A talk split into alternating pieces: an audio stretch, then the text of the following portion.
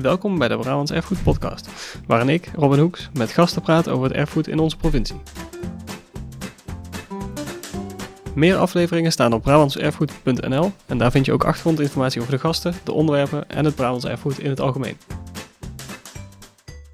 Bij mij zit Jos Zwanenberg, hoogleraar diversiteit in taal en cultuur aan Tilburg University. Ehm, Jos, welkom. Dankjewel. Bij de allereerste aflevering van de podcast. Ehm, ja, we vragen onze gasten altijd iets mee te nemen. Iets of iemand. Niet in de letterlijke zin, uh, maar uh, als, uh, als gespreksonderwerp eigenlijk. Mm -hmm. en van jou kregen we terug het proefschrift van Antonius Angel Angelus Wijnen uit 1937. Waarom ja. zo'n oud proefschrift? Um, ja, ik vind het een heel interessant werk. Um, het is eigenlijk de eerste beschrijving van de uh, variatie in dialecten in de provincie Noord-Brabant. En hij heeft daar uh, allerlei dialectgrenzen en dialectgebieden uh, uitgetekend op de kaart. En dat helemaal verantwoord op basis van allerlei enquêtegegevens. En um, ja, dat is materiaal waar ik nog steeds graag mee werk. Maar ik vind het ook heel interessant om het te zien in zeg maar de, de tijdgeest waarin het gemaakt is. Hoe zie je dat in die tijdgeest? Um, ja, op dat moment wordt dat dialectonderzoek eigenlijk geplaatst in een onderzoek naar de volksaard. En uh, dat vind ik heel spannend, want um, daarin wordt eigenlijk al de link gelegd tussen taal, cultuur en identiteit. Um, waardoor je dus uh, met dialect iets anders doet dan alleen maar kijken naar, oh, in het volgende dorp praten ze anders, hoe zit dat? Ja, dus wordt er al eigenlijk misschien voor het eerst dan een link gelegd tussen de lokale taal eigenlijk en het, de lokale identiteit? Ja, dat is wel typisch iets van het uh, interbellum, uh, waarin dat uh, zeg maar een, een, een, belangrijker item wordt. daarvoor is, wordt die link ook al wel gelegd hoor, maar dan wordt het echt flink diep uitgespit en in detail uitgewerkt. En is, ja, is Noord-Brabant daar wat dat, in die positie uniek in, zeg maar? Is dit, is dit ook meteen het eerste keer dat dat überhaupt gebeurt? Of is het de eerste keer voor Noord-Brabant in 1937? Uh, ja, eigenlijk allebei. Uh, eerste keer voor Noord-Brabant, dat zeker. Um, maar in Nederland is het ook wel het eerste werk dat uh, op deze manier gedaan wordt. Er zijn wel een paar parallellen te, te, vinden hoor, zeker in Limburg ook. Hm. Um, dus Wijn heeft wel een aantal ja, zeg maar collega's, contemporaine collega's die vergelijkbaar werk doen. Heeft hij één belangrijke conclusie of is het meer een, een schetst hij meer een overzicht? en wat is die belangrijkste conclusie dan als hij er is? Uh, ja, het is vooral beschrijvend werk. Dus het is meer een overzicht dan dat je nou echt uh, het ultieme antwoord krijgt op de vraag: uh, hoe steekt die Brabantse identiteit dan in elkaar? Maar hij legt wel allerlei verbanden met ehm, historische ontwikkelingen, op basis waarvan hij zegt: daarom zijn er dus die dialectverschillen. Um, dus je hebt wel een aantal deelconclusies waar je. Um, nou, in ieder geval weer mee verder kunt. Uh, er zijn ook deelconclusies waarvan je zegt, uh, nu, 80 jaar later, hmm, uh, zo sterk vind ik hem niet. Hè? Maar dat is ook heel interessant. Dat is ook wetenschap natuurlijk. Ja. En heb je een voorbeeld van, zo'n, van, van een van zo'n deelconclusie die misschien extra is bijgebleven of die je misschien nu nog heel veel zelf gebruikt om of op te reflecteren of om te bekritiseren? Um, ja, een voorbeeld daarvan is uh, het verschil tussen de Brabantse dialecten en die van het land van Kuik. Hè, dat ook gewoon in de provincie Noord-Brabant ligt, maar dat wel heel anders klinkt, dat dialect. En uh, daarvan zegt hij van ja, dat komt eigenlijk doordat het meer een Saxisch dan een Frankisch, Frankisch dialect is. Dus eigenlijk meer Oost-Nederlands, mm. zeg mhm. maar. En dat verbindt hij dan met allerlei uh, tradities uh, die je nog terugvindt in de cultuur van het land van Kuik. Zoals paasvuren en bepaalde vormen van het bouwen van de boerderij. of de kerktorens in de dorpen. Um, dus hij legt allerlei verbanden met andere uh, uitingen van cultuur, op basis waarvan hij zegt van, en daarom is het dus een heel ander dialect. Ja, en die cultuuruitingen zelf worden dan ook meer als Saxisch dan Frankisch, ja, precies, uh, even in zijn, uh, in zijn kader gezien. Ja, ja klopt. en is dat iets wat je nu zelf nog heel veel tegenkomt in je eigen onderzoek? is dat iets wat, ik bedoel, hoe wordt daar nu, nu, nu naar gekeken? Is er wordt er gekeken van, ja, dat, dat is zo inderdaad. Frankisch, Saxisch klinkt mij bekend, maar het is niet per se dat ik het uh, idee heb dat het over het algemeen als soort van indelingsgroepen van Nederland uh, gezien worden. Is daar, wordt er heel erg van afgeweken? Of? Nou, in feite worden eigenlijk die, eh, die labels nog steeds gebruikt. Dus we gebruiken nog steeds de termen Frankisch, Saxisch en Fries voor de verschillende dialectgroepen in Nederland. Kijk, wat wel al heel lang bekritiseerd wordt, is dat dat dan direct teruggaat op een uh, Frankisch sprekende stam in de vierde eeuw uh, na Christus of iets dergelijks. maar het zijn labels van bepaalde zeg maar families van dialecten, die wel nog steeds gebruikt worden. En die worden zelf niet bekritiseerd. Uh, Saksische dialecten zijn Saksische dialecten. en dat is dan niet uh, direct een historisch label, maar het moet echt gezien worden als een label van een taalgroep. Ja, het is echt een wetenschappelijk label. En het is, terwijl het voor, uh, voor wijnen misschien wel echt een, een historisch label ja, was dat is, Zo is het, ooit, juist, zo is het misschien ooit geboren. Precies, dat, is, dat is het grote verschil, ja. Ja, klopt.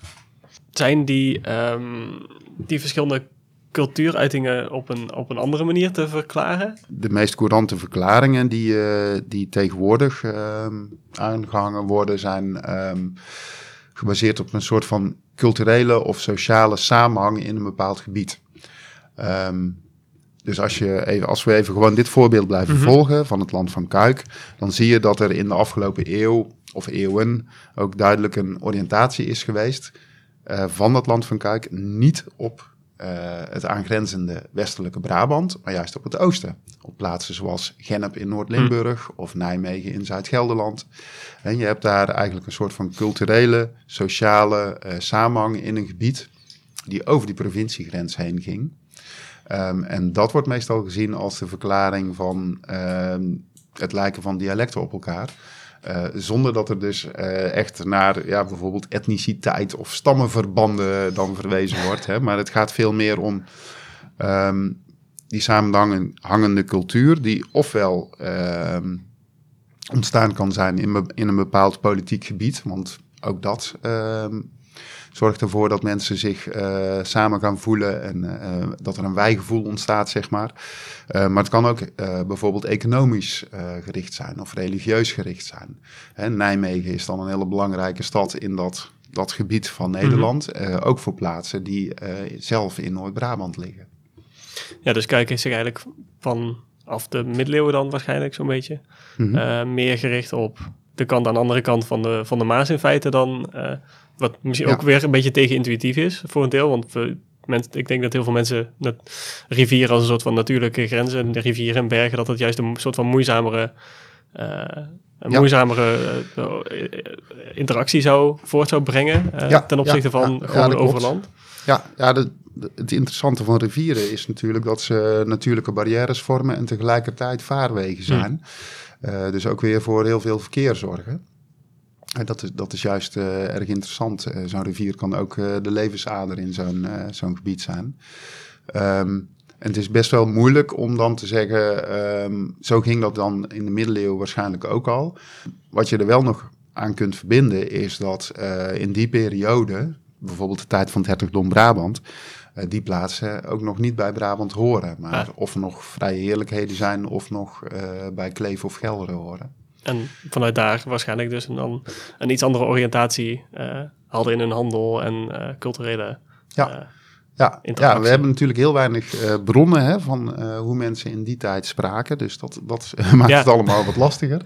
Uh, en voor je het weet zit je toch weer bij wijnen en in de stamverbanden. dus het is altijd, altijd moeilijk om, om daar helemaal uit te komen. Maar je ziet wel, ja, je kunt die lijn eigenlijk best wel goed verder terugtrekken in de geschiedenis. Hm. Naar, naar de, de, periode van het hertogdom of nog, nog verder ja, zelfs? Bijvoorbeeld, ja, en soms ook nog verder, ja. Ah. Ja, ja, we hebben dus, eh, zoals gezegd, niet zo heel veel bronnen, maar die bronnen die er zijn, die uh, zijn over het algemeen, laten die wel heel goed zien hoe uh, er al in, zelfs in de zevende eeuw omgegaan werd met de, de Germaanse taal in onze contraien. Oh wow, wat voor, en wat, over wat voor bronnen hebben we dan? Dan heb je het over uh, kleine stukjes vertalingen, glossen, um, bij uh, de Lex Salica. Dat is een uh, Frankische wettekst. Um, en dat gaat wel om een Frankische taal die of helemaal in het noorden van Frankrijk of helemaal in het zuiden van Vlaanderen werd gesproken. Mm -hmm. Dus dat is best wel ver van Noord-Brabant vandaan ja. weer. Hè? Maar het is wel ook die Frankische taal. Ja. ja. Ik denk dat veel mensen nu tegenwoordig een, een dialect als met name gesproken zullen interpreteren. En heel, ik bedoel, bijna alles wat in Nederland geschreven wordt, eh, wordt in ABN of gewoon een, een andere eh, taal, een soort van ge, eh, vaste taal ge- geschreven. Ehm, dat was natuurlijk misschien anders in de loop van de, de, de voorgaande eeuwen. Mhm. Eh, maar is het, hoe kom je dan bij een soort van vast dialect voor een, eh, voor een periode en een bepaalde regio? Is dat afhankelijk van een aantal teksten die we dan eh, daar vandaan uit dat gebied hebben? Of? Ehm, als je kijkt naar wat beschouwd wordt als het dialect van een bepaalde plaats, dan is er vanaf zeg maar, het einde van de 19e eeuw eh, onderzoek gedaan naar het eh, taalgebruik van norms. En norms zijn eh, non-mobile older rural males. dus je wilt oude mannen hebben die werken in de landbouw en die zo min mogelijk uit het dorp Hmm. vertrokken. Ehm, die mensen die werden dan geacht het authentieke dialect van een bepaalde plaats te spreken. En men heeft eigenlijk tot in de jaren 80 eh, van de vorige eeuw, dus toch wel een periode van 100 jaar, eh, heel veel enquêtes gedaan, opnames gemaakt, eh, interviews gedaan, eh, waarbij telkens dat dialect werd vastgelegd. Dus dat authentieke dialect, dat staat eigenlijk behoorlijk goed op papier. Die Wijnen, die is daar zelf enorm druk mee geweest. Die heeft daar een grote bijdrage aan geleverd. Eh, maar vanaf de jaren tachtig, vanaf eh, van de vorige eeuw, wordt er steeds meer gekeken naar... Ja, er zijn natuurlijk ook nog heel veel andere mensen in datzelfde dorp. Ja, en die spreken dan oude mannen die waren. ja, precies. en die spreken dan niet eh, het authentieke dialect of wat wij het authentieke dialect vinden. En is die variatie ook niet heel interessant. En dan wordt er steeds meer gekeken naar hè, de verschillende manieren van spreken. Hoe doen vrouwen het dan? Hoe doen jongere mensen dan? Hoe doet de middenstand het dan? En dan wordt er veel meer ook naar die verscheidenheid gekeken. Maar dat is eigenlijk nog relatief Redelijk- recent. Een redelijk jonge Ja. tak van de dialectwetenschap eigenlijk. Ja, en wat je dus voor de eh, tweede helft van de 19e eeuw hebt, ja, dat is eh, toevallig geschreven materiaal. Eh, dat is echt heel erg weinig. Plus het materiaal dat er is voordat er Nederlands geschreven werd. Ja. Dat is natuurlijk helemaal interessant materiaal. Eh, want het Nederlands als algemene taal ontstaat pas bij de wording van eh, eh, Nederland als staat met een eigen taal. Ehm, en voor die tijd, ehm, zeg maar tot in de 16e eeuw, wordt er in verschillende varianten geschreven. En kun je teksten duidelijk herkennen als dit is een Limburgse tekst, of dit is een Brabantse tekst, of dit is een Friese tekst. En dan heb je eigenlijk vrij veel materiaal dat duidelijk regionaal is. Ehm, maar er zit een gat in. Dus er zit een gat in tussen 1600 en 1850, waarin we eigenlijk vrij weinig materiaal hebben. En Hm. dat, dat is best wel lastig voor dat historische taalonderzoek. Ja, het, waar, waar het materiaal over die waarin in die lokale talen geschreven werd een beetje ophoudt of heel schaars wordt. En Ja. dat tegelijkertijd nog niet de soort van kanonisatie van het algemeen beschaafd Nederlands heeft plaatsgevonden eigenlijk. Ja, plus dat er eh, ook geen belangstelling is voor die eh, verschillende streektalen. Hè, dus er is eh, heel veel belangstelling voor de wording van het Nederlands. En we zijn heel erg bezig met eh, hoe die grammatica en die spelling in elkaar moet komen. Er is ook veel sprake van taalpurisme in die periode. Maar aandacht voor dialecten, die, eh, dat is er eigenlijk nauwelijks. Dat zie je pas in de 19e eeuw weer, weer terugkomen. Ehm, dus er is een, een, een soort van leemte van kennis ook, wat dat betreft. Nog een, een gat wat er met een beetje pech altijd zal blijven. En waarom is ehm, de eh, dialectonderzoek nu nog zo eh, belangrijk eigenlijk? Ehm, ja, we doen eh, zowel op de universiteit als bij Erfgoed Brabant, maar dan als ondersteuning nog steeds onderzoek naar dialecten of de manier waarop we spreken, eigenlijk iets breder. Ehm, omdat dat iets vertelt over ons erfgoed, maakt deel uit van erfgoed. De manier waarop we spreken, dat geeft aan wat eh, we belangrijk vinden en wat, eh, waarmee we ons identificeren. Hè? Want het is eh, de manier waarop je thuis eh, hebt leren praten, zeg maar. Mm. Dat, heb je, eh, dat zit gewoon in je bijna. Dus maakt deel uit van je identiteit. En eh, je wordt er ook meteen aan herkend als Brabander. Hè? Je zachte G, eh, een frietje bestellen in plaats van een patatje. Je kent al die, eh, die bekende voorbeelden wel. Het is zo vanzelfsprekend dat je er misschien eh, niet vaak bij stilstaat. Maar het maakt echt eh, deel uit van eh, wie wij zijn. In elk geval enorm bedankt voor eh, het, eh, het extra licht wat je eh, in de, onze podcast even op het eh, Brabantse dialect hebt eh, geworpen. Bedankt voor je komst. Check ook brabantserfgoed.nl slash podcast voor de afleveringspagina. Daar staat een biografie van Antonius Wijnen en vind je ook meer leestips over taal- en dialectonderzoek. Luister volgende week weer, want dan interview ik Wouter Loef over de hertog die zijn naam gaf aan 's 's-Hertogenbosch.